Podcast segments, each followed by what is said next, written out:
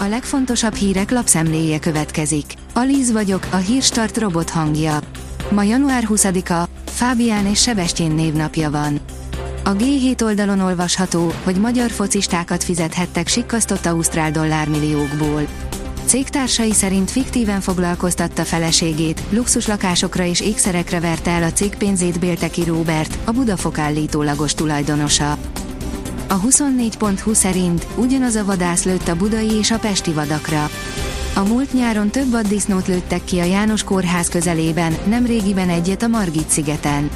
A két esetben az a közös, hogy a hatóságok válaszai és reakciói alapján egyik sem történhetett teljes egészében a jogszabályoknak megfelelően.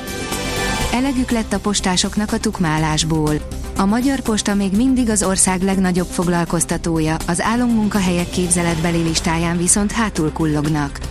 Zsúfoltságra, munkaerőhiányra, fizetésre panaszkodnak az ott dolgozók, de mindenek előtt az úgynevezett értékesítés veri ki a biztosítékot, áll a 444.hu cikkében. A rangadó szerint Vialli halála felerősítette a dopping félelmet. Egykori szériájátékosok azt követelik, hogy tájékoztassák őket a 90-es években használt gyógyszerek mellékhatásairól. Az öt legjobb gyümölcs és zöldség a fogyás érdekében. A gyümölcsök és a zöldségek a világ legegészségesebb táplálékai közé tartoznak, mivel vitaminokat, ásványi anyagokat, rostot, antioxidánsokat és más, az egészséghez és a hosszú élethez létfontosságú tápanyagok sokaságát biztosítják, írja a Magyar Mezőgazdaság. Lezárult egy korszak a Netflixnél, rászállnak a jelszóval trükközőkre. A Netflix a stream szolgáltatását illegálisan használókat is válaszút elé állítja, vagy fizetnek, vagy nézhetik a hangyafocit a képernyőn, írja a vg.hu. Duplán ráfázott a féktelen száguldozásra a sofőr. Kétszeresen is megbánhatta a C7-es korvett sofőrje, hogy nem tartotta be a sebességhatárokat az Egyesült Államokban, áll a vezes cikkében. Sikerekben gazdag éve volt a Dácsiának. Jelentős eladás növekedéssel, megerősített piaci pozíciókkal és felpörgő villanyautó eladásokkal zárhatta a 2022-es évet a román márka, áll az Autopro cikkében.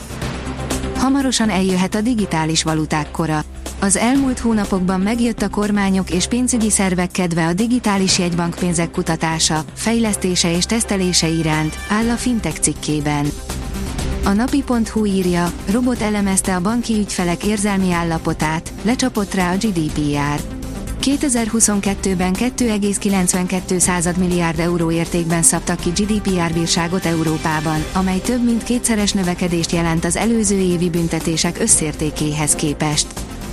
Éva Kaili még egy hónapig biztosan előzetesben marad. A belga hatóságok csütörtökön úgy döntöttek, hogy a korrupcióval és pénzmosással vádolt szocialista LP képviselő továbbra is a hatóságok vendégszeretetét élvezheti, áll a magyar hírlap cikkében. A rangadó szerint majdnem meglepte a Spurs a Man City-t. A Tottenham két gólos előnnyel mehetett szünetre, végül kikapott. A magyar nemzet szerint Fucsovics atomtenisszel kezdett, de utána összeomlott Melbourneben.